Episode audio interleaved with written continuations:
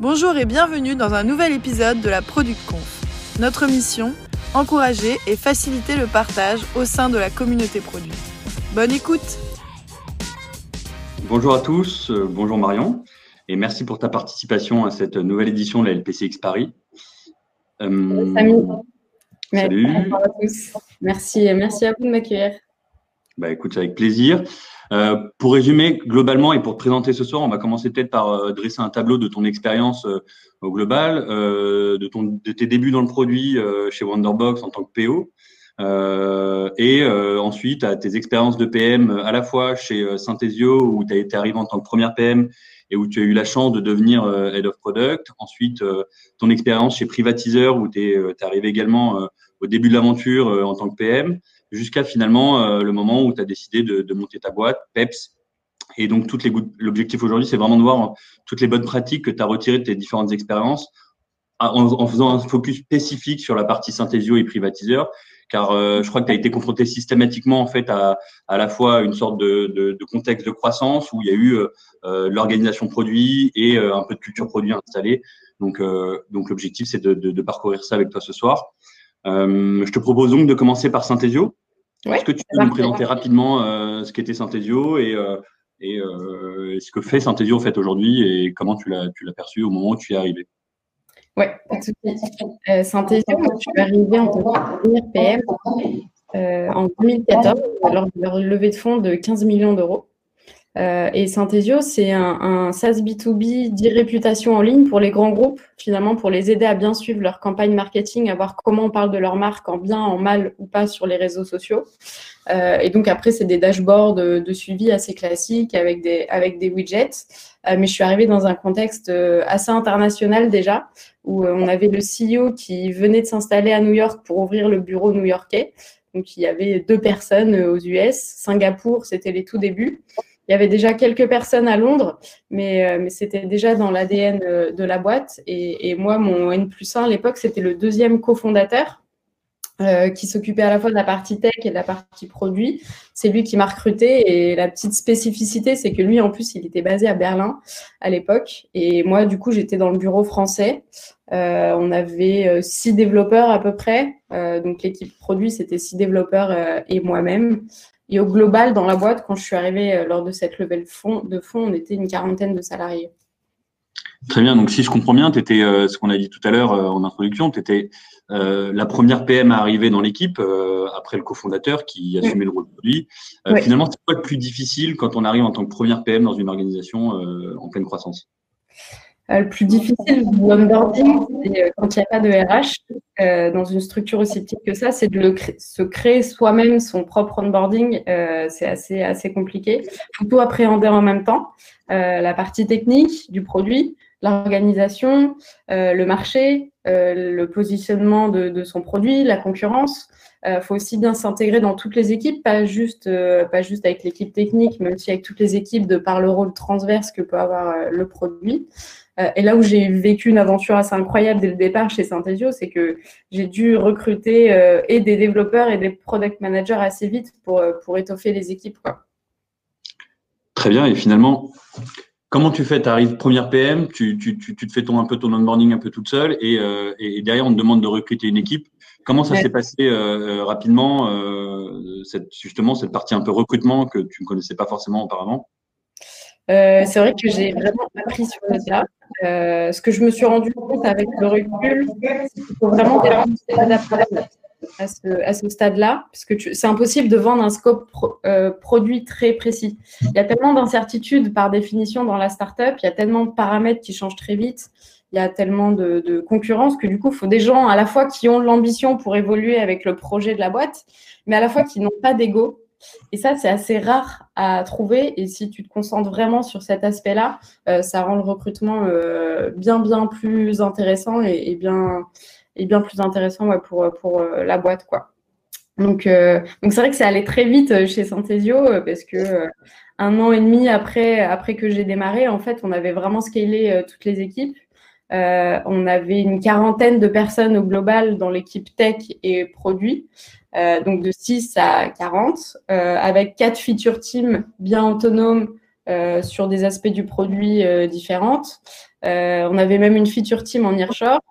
On avait une équipe infra de quatre personnes parce qu'on faisait pas mal de big data. Et on avait même une équipe data science aussi de quatre personnes aussi. Quoi. Au produit, on était à la fin, il y avait un VP produit à New York. Euh, et il y avait moi qui chapeautais, on va dire, l'équipe produit en France avec 4 PM qui avaient du coup les 4 squads autonomes euh, dont je t'ai parlé tout à l'heure. Ouais, donc j'imagine que derrière, euh, enfin, finalement, tu as, constitué cette équipe, tu l'as organisée. C'est à ce moment-là qu'en chapeautant un peu l'équipe, tu es devenu finalement, tu as pris le rôle en tout cas de, de Head of Product à Paris en collaboration avec ton, ton VP Product.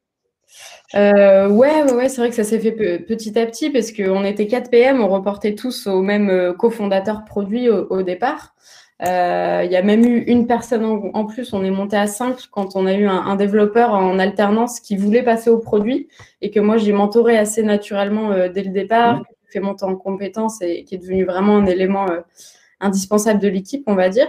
Et quand on a continué de se développer aux US, que du coup on a mis toutes nos forces commerciales là-bas, un CMO là-bas, un CPO euh, là-bas, euh, c'est à ce moment-là que, que lui m'a désigné directrice produit parce qu'il avait besoin de quelqu'un pour, pour vraiment chapeauter tout ce qui se passait euh, sur le bureau français avec le VP Engineering.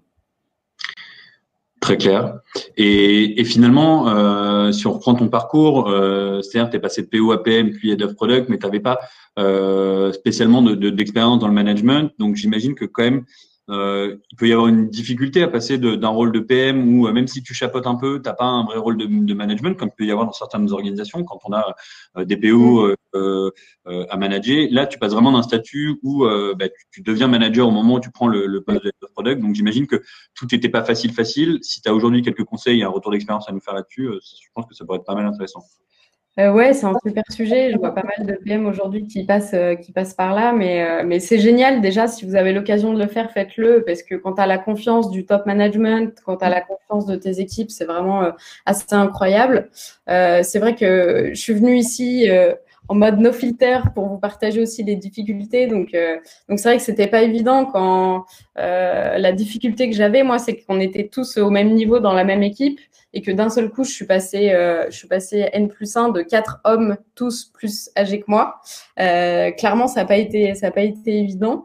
Euh, en plus, le premier objectif que j'ai eu dans l'équipe, c'était vraiment d'assainir l'équipe parce que ça se passait pas très bien avec un DPM. Et ma première mission, ça a été de gérer sa sortie. Et ça, c'est quelque chose qu'on ne nous apprend pas à l'école. notre RH, elle était basée à Boston, elle connaissait pas trop la législation française, c'était pas évident, évident. Euh, par contre, quand ça s'est fini, j'ai eu beaucoup de remerciements en interne parce que c'était clairement ce qu'il fallait faire.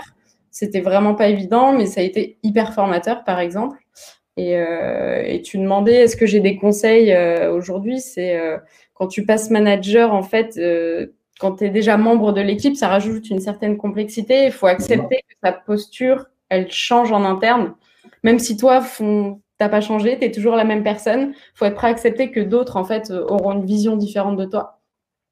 Vraiment se poser la question de savoir si c'est ça que tu veux. C'est quelque chose qui est assez répandu, je trouve, chez les développeurs, mais assez peu en produit, de euh, tu as deux tracks assez particuliers. Est-ce que tu veux être le meilleur développeur ou est-ce que tu veux être euh, commencer à prendre des rôles de, management. Et c'est vrai que je vois pas mal de, de PM aujourd'hui qui se posent ce genre de questions ou qui regrettent même avoir pris des postes de manager parce que c'est pas forcément mieux ou moins bien, c'est juste que c'est un rôle différent et il faut bien l'appréhender. Et, ce qui m'a beaucoup aidé, moi, à l'époque, si je peux vous recommander une, petite lecture, un livre assez culte, à la mhm. fois pour toutes les hommes et pour, pardon, pour tous les hommes et toutes les femmes, petit lapsus, euh, c'est Linine de Sheryl Sandberg euh, qui parle beaucoup de féminisme, mais pas que, et qui s'adresse à tout le monde et qui parle beaucoup de, culture, de start-up sur ces sujets-là. Et euh, voilà. Donc, mon conseil pour les nouveaux managers, c'est rester vous-même, allez voir Lénine et, osez vous affirmer et tout va bien se passer. Merci. Le, point, c'est que si on reprend un peu ton, expérience, c'est es arrivé vraiment au tout début de l'organisation, tu as été rapidement en collaboration avec le CTPO.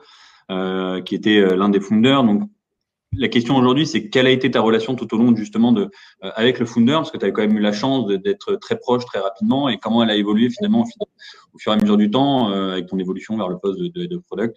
parce que c'est souvent important quand on arrive dans une organisation qui est petite, c'est aussi à ce moment-là qu'on construit les choses. Ouais. Bah, c'est vrai que moi, j'ai su assez vite gagner la confiance de, du fondateur tech et produit en, montrant que je savais gérer la, la delivery, qui est quelque chose d'assez crucial hein, quand on a mmh ce rôle-là en, lui montrant que je pouvais gérer. Euh, puis une fois que tu as la confiance, après, c'est vraiment génial parce que tu peux vraiment prendre part aux décisions stratégiques. Tu sens que tu es vraiment un point, de, un point de repère en interne et ça, c'est hyper appréciable. Et euh, les quelques difficultés que j'ai eues, moi, par exemple, avec lui sur, sur cette relation-là, c'est qu'il avait beaucoup de mal à lâcher le produit. Euh, c'était un ingénieur, il avait lui-même codé les premières versions de son produit, donc c'était quelqu'un brillant qui avait vraiment mille idées à la minute comme beaucoup de fondateurs, sauf qu'il voulait continuer de, de, contribuer sur le code, de, et c'était assez dur de, le canaliser. quoi. voilà. Je pense que pour le coup, il y a pas mal de PM qui doivent se reconnaître sur des petites organisations ou plus moyennes. Euh, alors, jusque de là jusqu'à ce qu'il aille coder, euh, je pense que c'est assez, euh, assez exceptionnel, mais, euh, mais comment tu t'en sors dans ces cas-là, justement, quand un des founders qui euh, est propriétaire du produit quelque part euh, veut continuer à participer Comment tu t'en es sorti euh, moi, mon premier réflexe, c'est une bonne question, ça a été de, de trouver des alliés plus expérimentés que moi en interne. Mhm. L'allié le plus naturel pour moi, c'était le parce qu'on bosse beaucoup ensemble sur la roadmap. Euh, actuellement, il, est, il est CTO chez, chez Lydia. Donc, lui, il avait déjà de l'expérience avant, il avait déjà eu à, gérer ça. Et en fait, on a aidé euh, tous les deux notre founder à se trouver un nouveau rôle, à se trouver une nouvelle posture, euh, à ce qu'il arrête de coder au final. Et, et on l'a beaucoup écouté en fait, parce qu'il avait besoin d'être canalisé en fait sur toute sa montée en pression et sur tout son nouveau rôle de founder, qui a des gros clients euh, à servir. Nous, c'était des clients du 440, hein, c'était le Nasdaq, Nissan, mhm. Peugeot, la NBA, euh, voilà. On a les investisseurs derrière, euh, la pression de savoir comment payer tes salariés les mois où ça va un peu moins bien. Et donc, on l'a beaucoup écouté, on a, on a beaucoup joué ce rôle de tampon.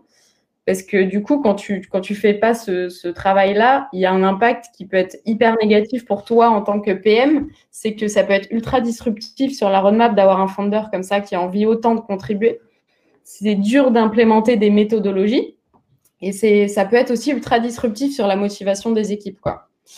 Euh, du coup, nous, ce qu'on a fini par faire euh, petit à petit, c'est de lui créer un rôle de responsable labs, on va dire responsable d'innovation. Il avait son petit environnement de dev dédié, il pouvait faire ses petits euh, tests, proof of concept, ses, POC de nouveaux widgets, aller les montrer à des clients. Et du coup, ça, ça a été un bon entre-deux qui, qui était pas mal.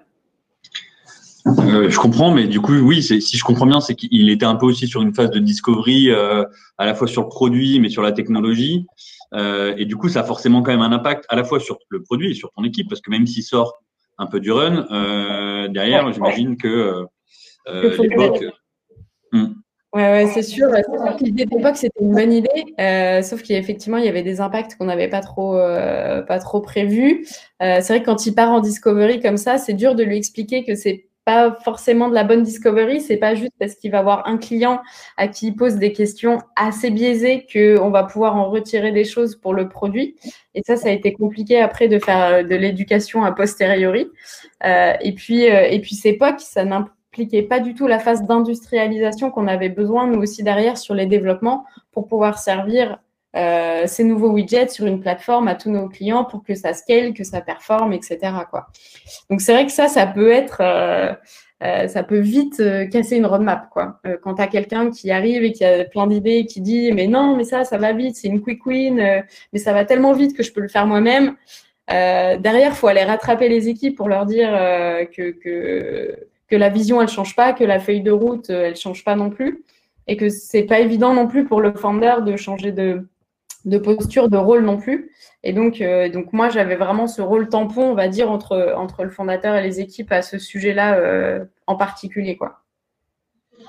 Très clair. Et donc, si je résume assez rapidement, euh, finalement, ton, ton expérience chez Synthesio, euh, tu arrives en tant que première PM, donc tu as à la fois construit l'équipe, organisé l'équipe euh, et, euh, et, pris le poste de, product. Euh, en tout ça, en, fil rouge, tu avais quand même une, une, relation un peu particulière avec ton, ton CTPO, de, de fait d'avoir été tout de suite assez proche de lui. Et, et du coup, aujourd'hui, avec le, le, recul et, et tes nouvelles expériences, et qu'est-ce que tu, tu, retiens en fait? Qu'est-ce que tu aurais fait autrement, justement, sur cette expérience de PM, puis Head of Product il y a quelques années chez euh, ce que j'aurais géré différemment, euh, c'est sûrement la transition de, de PM à euh, directrice produit, et of product.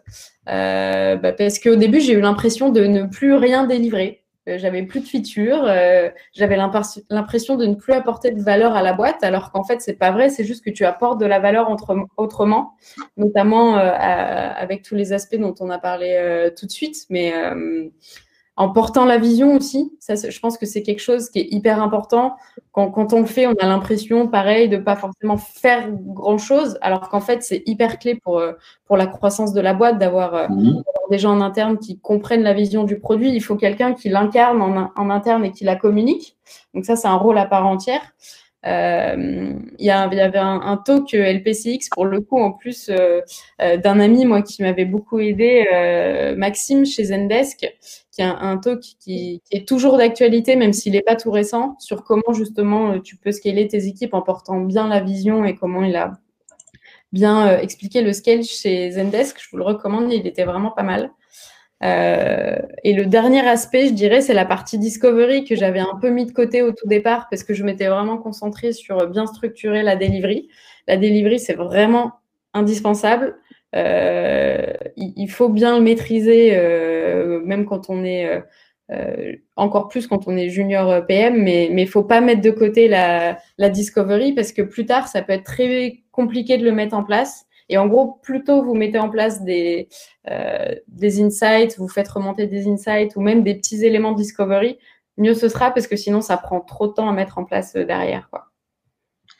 Et du coup, euh, si derrière, ça t'a manqué un peu cette partie discovery, qu'est-ce que tu as fait pour, pour la mettre en place et, et qu'est-ce que tu as fait derrière finalement? Tu l'as travaillé euh, bah, je voyais que je voyais que j'étais arrivée au bout de ce que je pouvais leur apporter euh, chez Synthesio et que justement ce serait trop compliqué euh, et un peu trop tard. Et c'est à ce moment-là qu'effectivement je suis partie de, chez Synthesio. Ouais.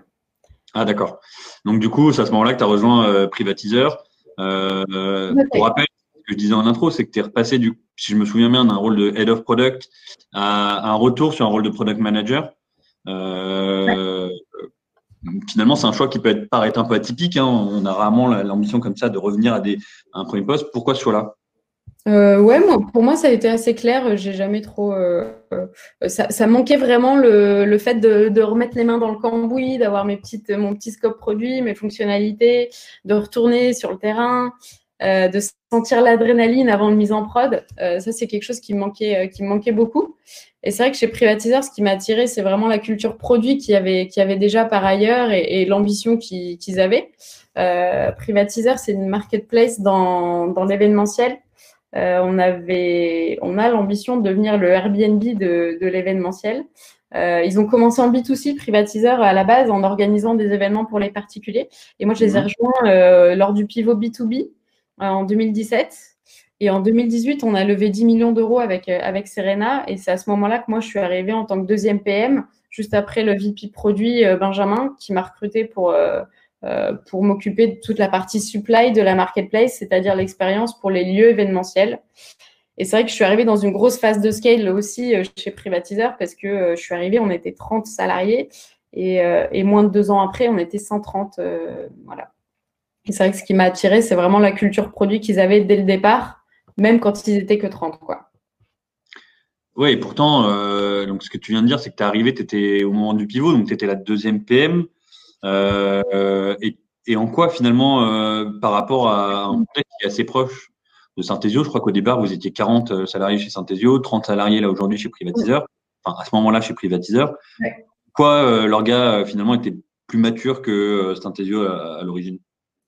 Euh, c'est vrai que c'était beaucoup plus mature au produit parce qu'il y avait déjà euh, la Bible en interne, en fait, chez Privatiseur, c'était le Lean Startup.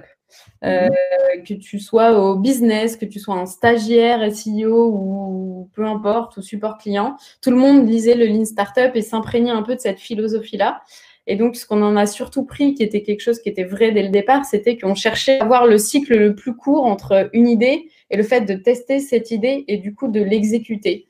Et, euh, est assez reconnu pour ça, euh, je pense, sur la, dans le milieu de, des startups, pour cette partie exécution assez, rapide. Mais moi, ce qui me plaisait, c'était le fait qu'ils aillent voir les utilisateurs, alors même qu'ils étaient une toute petite équipe produit.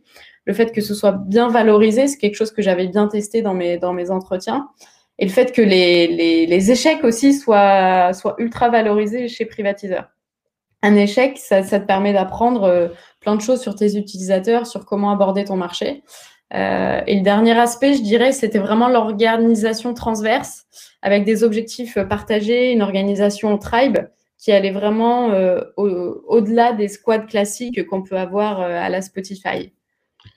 En quoi, du coup, si tu peux nous dire rapidement, si on peut faire rapidement un focus sur l'organisation, en quoi finalement, euh, enfin, quoi consistait pardon cette logique de tribe et en quoi elle était différente de la logique de squad assez classique euh, par ailleurs? Euh, ouais, pas de souci. Euh, les tribes, c'était pour nous un moyen de, de bien exécuter la vision qu'on avait de, de privatiseur dans, dans, une organisation qui était de base compliquée puisque c'est une marketplace. et du coup, au-delà des squads classiques qu'on pouvait avoir, on a mis les tribes un cran au-dessus, on va dire, qui mixaient un peu tous les services de la boîte. Euh, et donc, on avait du tech, du produit, mais aussi du business. Et on avait des, tribes différentes qui servaient l'expérience de nos clients, parce qu'en tant que marketplace, on a plusieurs clients. Typiquement, chez Privatiseur, on a les gens qui veulent organiser des événements, que ce soit des particuliers ou des professionnels. On a les lieux événementiels qui, eux, accueillent, accueillent ces clients-là et qui peuvent recevoir des événements. Donc, moi, je m'occupais de cette tribe-là, typiquement. Euh, on avait la tribe qui s'occupait de mettre en relation ces deux parties-là avec beaucoup d'algo, de matching, euh, beaucoup d'aspects d'automatisation, mais ça, c'était une tribe en soi. Euh, et la dernière tribe qu'on avait, c'était la tribe employee experience qu'on appelait, parce qu'on partait du principe que pour bien scaler et pour offrir une bonne expérience à nos clients, on devait en premier lieu offrir une bonne expérience à nos employés. Et donc, tout salarié chez Privatiseur est à minima dans une tribe au-delà de son département classique, euh, marketing, produits, tech, etc. Et c'est vraiment ce système qui nous a permis de, définir des objectifs partagés dans toute la boîte.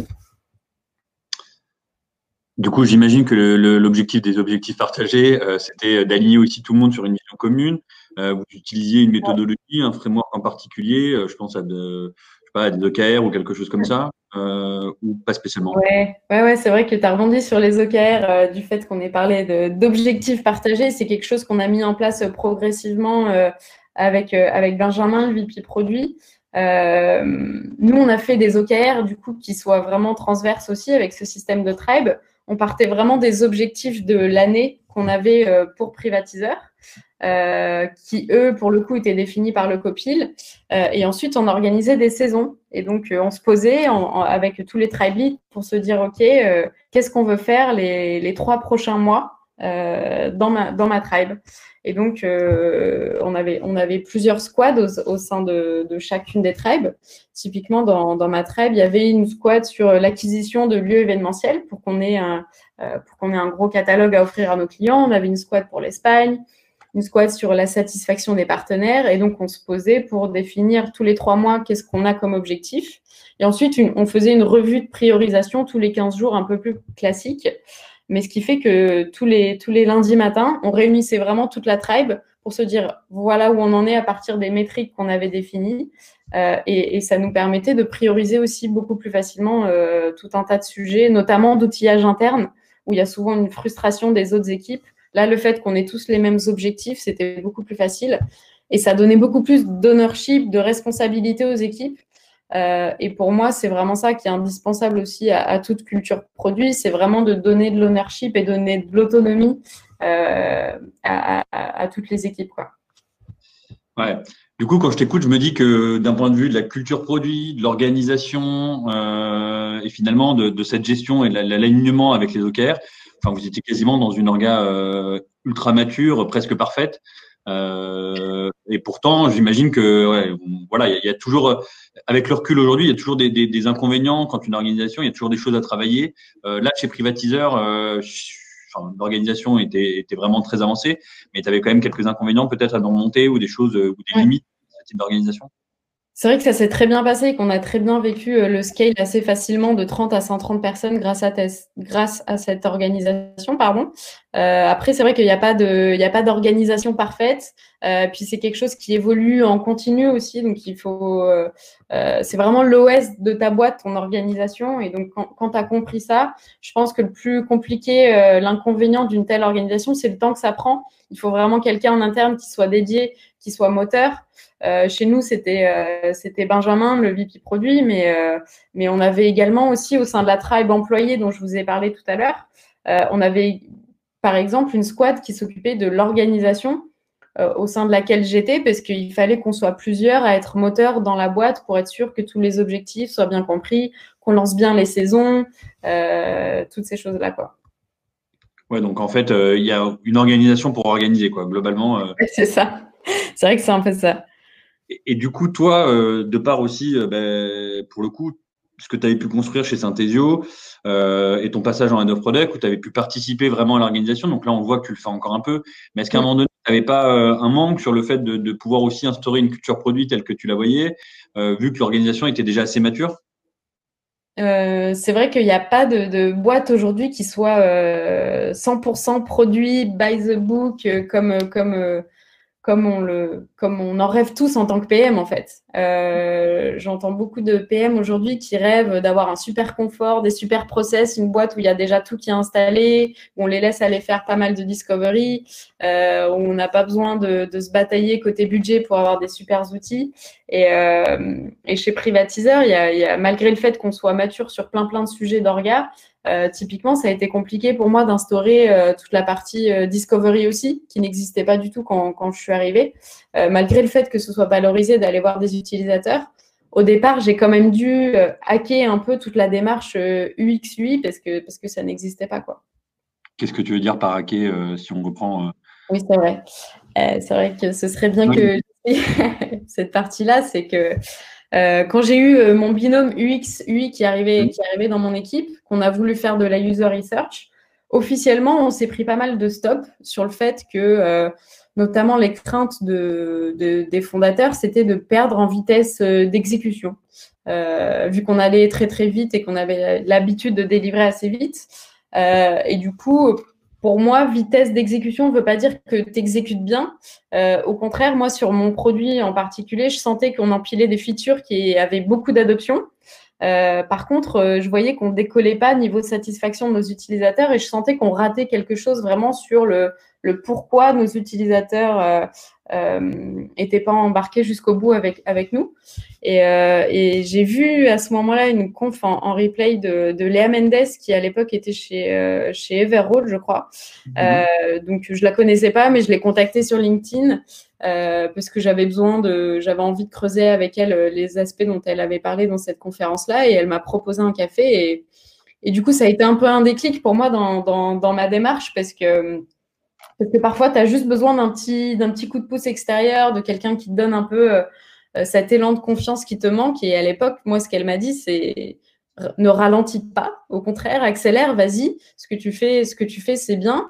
Et, ça, ça a fait toute la différence parce que du coup, après, avec, euh, mon UX, on est parti euh, pendant une dizaine de jours en, discovery. On a eu plein de rendez-vous dans des lieux événementiels un peu partout dans Paris. On est allé à l'aquarium de Paris, on a fait des, des, bars à cocktails, on a fait les bureaux commerciaux de l'Indiana Café, des choses comme ça. Euh, c'était assez rigolo, mais surtout, surtout au-delà du fait que ce soit rigolo, on est revenu avec plein d'insights, euh, des vrais freins psychologiques à l'adoption de, notre produit. Et en fait, on en a fait un, on en a fait un, débrief au codir.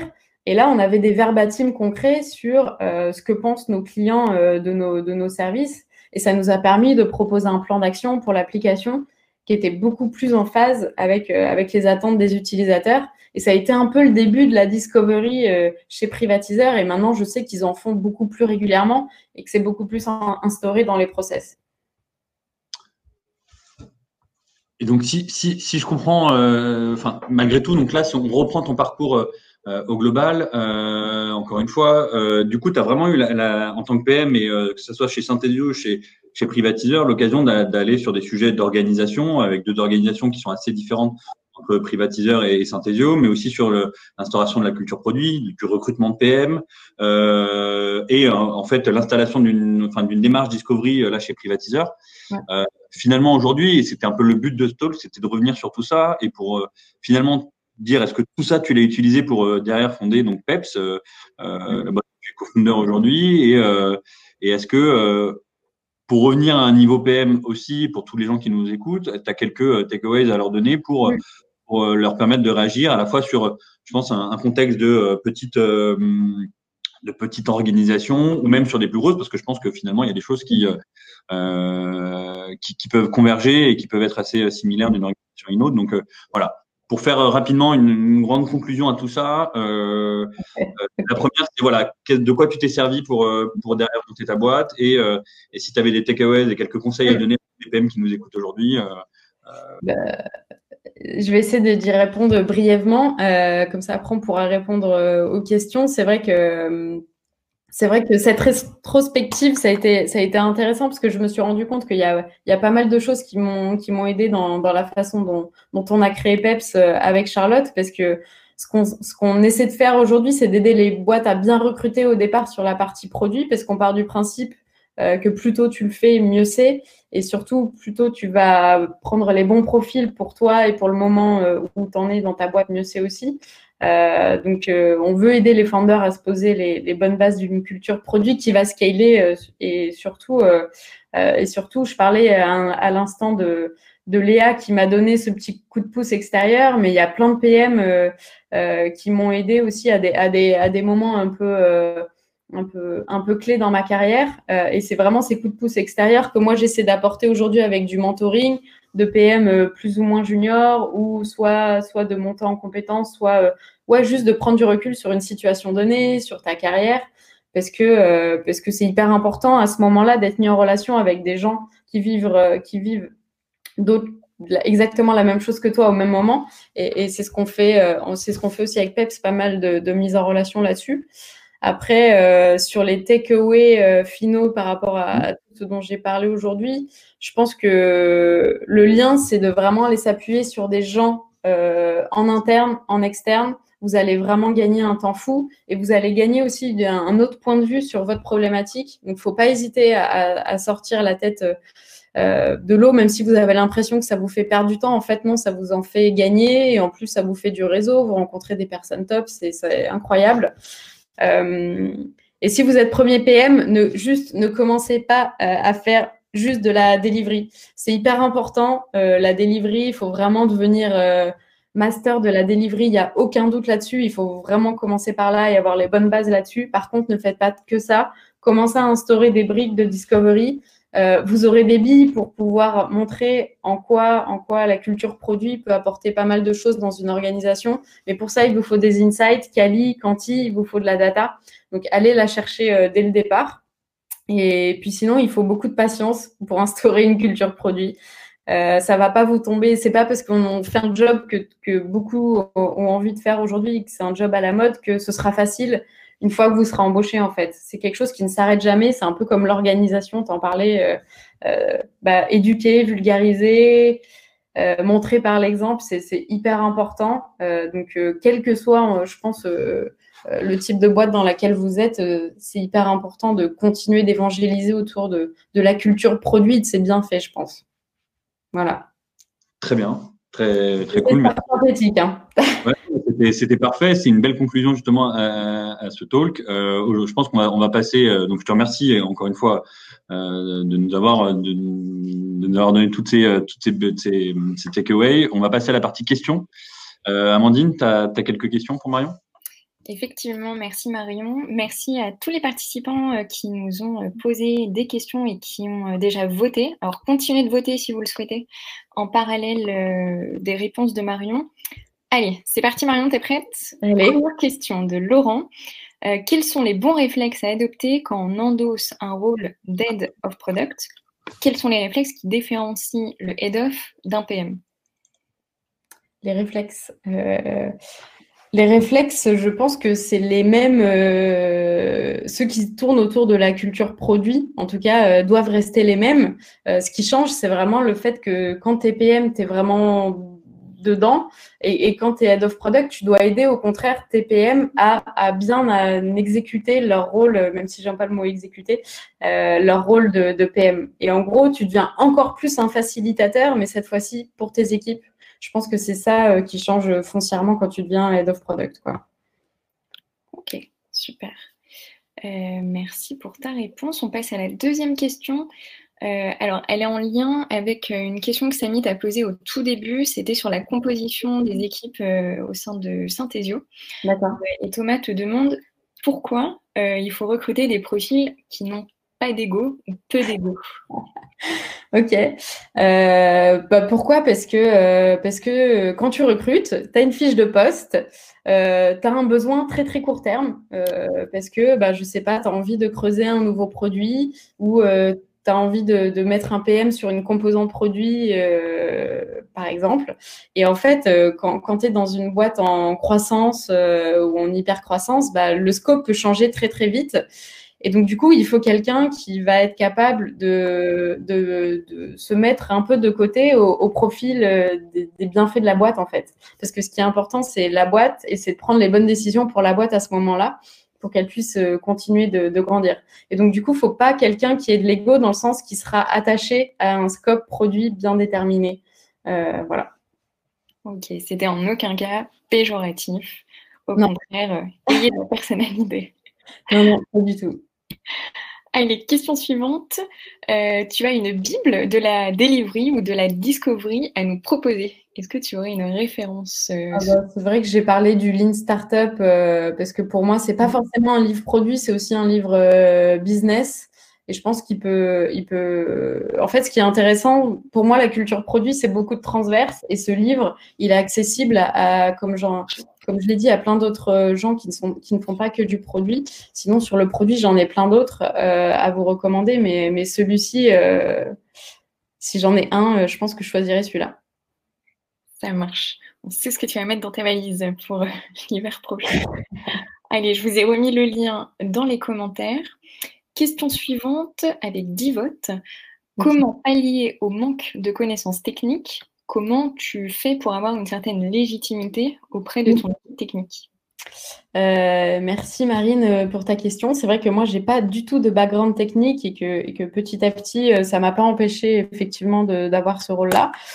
sur, des, sur des produits techniques, ça peut être le cas, mais personnellement, moi, ça m'a jamais posé de problème. Ce qu'il faut, c'est de trouver, je parlais d'alliés en interne tout à l'heure, mmh il faut trouver ton binôme technique qui, saura euh, quelqu'un qui adore vulgariser et qui adore expliquer, et il y en a beaucoup euh, en général chez les devs, il faut trouver la bonne personne pour toi.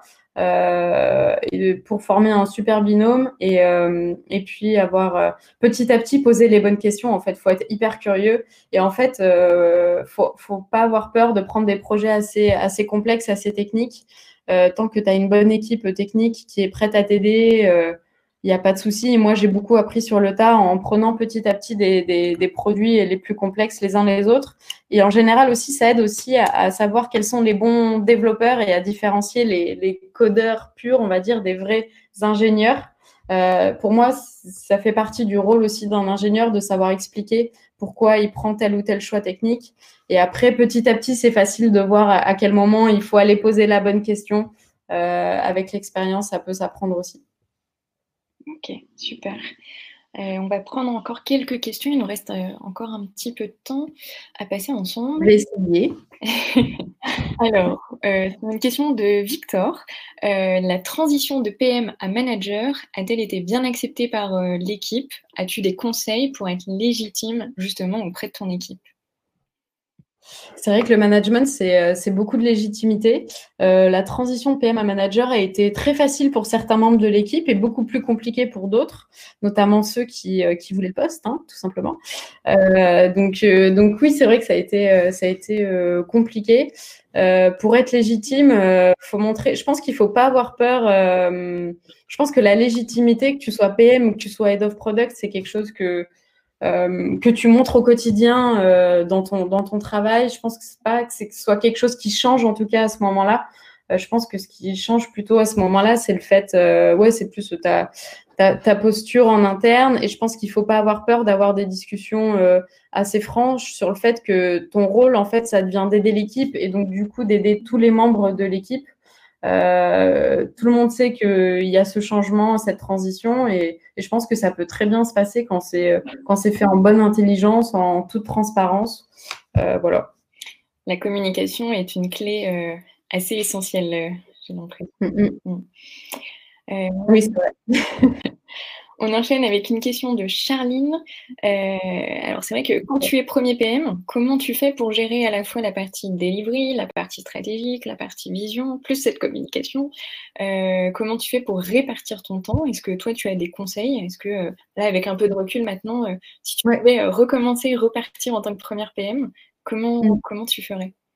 C'est vrai qu'on voit beaucoup d'articles, surtout sur les 100 premiers jours d'un PM, etc. Mais c'est vrai qu'au-delà de ces 100 jours, on ne nous donne pas forcément les clés de savoir euh, comment, comment faire euh, la suite. Euh, donc, il donc, faut se dégager du temps pour faire, pour faire de la partie. C'est beaucoup d'organisation de son emploi du temps.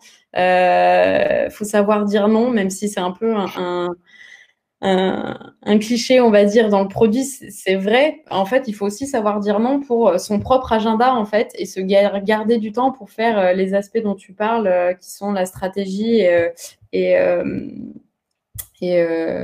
et puis la discovery, quoi. Parce que c'est vrai que quand, on est un goulot d'étranglement, quand on a tous les devs qui attendent, on a tendance à vouloir faire euh, que la, que la delivery. Je pense qu'il faut aussi pas mal essayer de donner des casquettes. J'ai beaucoup parlé d'ownership euh, sur la partie euh, plus récente chez Privatiseur, mais il faut pas avoir peur de donner des casquettes en interne pour pas être le seul en fait à tout faire sur la partie delivery et au contraire ne pas hésiter à responsabiliser les designers, les développeurs sur des aspects du produit que tu peux faire notamment quand tu es premier PM, tu n'as sûrement pas de QA, euh, tu fais aussi beaucoup de tests. Donc, faut pas hésiter à responsabiliser tout le monde dans l'équipe euh, sur ces sujets-là pour toi te dégager du temps sur, euh, sur les autres aspects. Ok. Tu n'avais pas d'ailleurs un, surnom sur le fait que, tu disais souvent, non? Ah, Tu m'as balancé. Euh, c'est vrai qu'on m'appelait la dame de fer chez Saint-Ézio. Euh, mais c'était, c'était, c'était gentil, c'était sympathique. Mais c'est vrai que du coup, je savais dire non, mais avec le sourire. Et surtout, je pense que euh, ce qui est important, c'est d'expliquer ses choix. Et je pense que j'étais très, très bien acceptée en interne. Justement, tu parlais de communication grâce à ça c'est parce que juste quand les sales ou, d'autres personnes venaient me demander des nouvelles fonctionnalités, euh, je savais dire non, mais surtout je leur expliquais pourquoi on n'allait pas le faire, ou en tout cas pourquoi pas maintenant, peut-être plus tard, et réexpliquer toujours la vision, la stratégie euh, du produit. Ok, chouette. Allez, on va prendre une dernière question. Marion répondra euh, à vos questions à l'écrit, promis. on va toutes les sauvegarder et, vous recevrez tous les réponses, pas que la personne qui a posé la question ou ceux qui ont voté. Donc n'hésitez pas à euh, continuer de voter euh, et, ou plutôt de poser vos questions. et la dernière... Exactement. Et la dernière question, on va prendre celle de Alina qui te demande est-ce que tu pourrais donner des conseils pour une personne bah, qui veut devenir PM Alors là, en particulier pour des personnes qui vont travailler dans une industrie particulière et justement comment on peut faire pour valoriser ces expériences professionnelles qui ok, n'était pas forcément en lien avec le produit, mais on peut quand même accéder non, mais c'est, tout, tout, par-delà, parce que je pense que euh, on parle beaucoup de diversité dans le produit, et je pense que pour tous les gens qui veulent, qui veulent faire du produit, c'est hyper clé de savoir valoriser ces expériences d'avant, parce que sinon les recruteurs ils vont partir du principe que tu pars de zéro et, voilà. Euh, donc c'est vrai qu'on on aide beaucoup, euh, aide beaucoup les PM euh, avec Peps à mettre en avant toutes leurs expériences, des gens du produit, mais des gens pas forcément du produit, ce qui est pas évident. en fait, faut essayer de rattacher toutes les expériences à des aspects du produit. Alors c'est pas évident sans connaître ton parcours et ce que tu as fait avant, mais je pense que c'est vraiment ça qui est Euh, avec des termes aussi qui vont parler à des, à des recruteurs euh, produits aussi, euh, qui ils sauront faire le lien. parce que parfois, quand on est effectivement dans une industrie particulière, on, note un peu sur son CV ou sur son parcours les termes qui sont très spécifiques à cette industrie-là. Je pense que c'est important de prendre du recul par rapport à ça et de se dire, essayer de le raccrocher au, au produit. Quoi. Ok, bon, et ben. J'espère que ça vous aidera. Merci en tout cas pour, euh, pour ces premières réponses, euh, Marion. Alors, comme on le disait au tout début, le replay sera disponible dès demain sur le site de la Production. Donc, vous pourrez euh, voir complètement ou revoir euh, Marion euh, si vous le souhaitez. ce qu'on va faire donc là, c'est récupérer toutes les questions, répondre et vous les envoyer soit d'ici la fin de la semaine ou la semaine prochaine. et également vous donner rendez-vous le mois prochain et on peut même vous donner déjà la date puisque le prochain meet-up aura lieu le 17 novembre c'est un mardi, on ne change pas les, bonnes habitudes et on sera aux côtés de deux super euh, Women in Product. On ne vous en dit pas plus, mais euh, notez bien le 17 dans vos agendas euh, en ligne. et d'ici là, portez-vous bien, prenez soin de vous. Et on te remercie encore, Marion, pour cette interview, pour tous tes bons conseils. Et, et, n'hésitez pas aussi, euh, si vous voulez vous aussi être speaker. Euh, d'ailleurs, Marion, ça, va, tu, ça s'est bien passé. Ça va, ça s'est bien passé, malgré les aléas du direct. Euh, on rebondit, tout va bien. N'hésitez pas. Il y a de plus en plus de, de women in product là, qui, viennent sur scène, donc c'est top. Merci Tiga aussi de faire en sorte qu'il y ait autant de femmes speakers que d'hommes speakers. C'est génial. Donc non, non, ça se passe très bien. Venez partager votre expérience. c'est vraiment ça qui aide les autres. donc Allez-y, venez. Yes. Vous aurez une super coach. Amandine et Samy, merci beaucoup. Euh, merci de, m'avoir aidé à organiser ça. Avec grand plaisir. On vous dit euh, à très bientôt, le 17 novembre. Et sur ce, passez une bonne soirée et prenez soin de vous. À très vite. Bonne soirée tout le monde. Salut. Bye bye.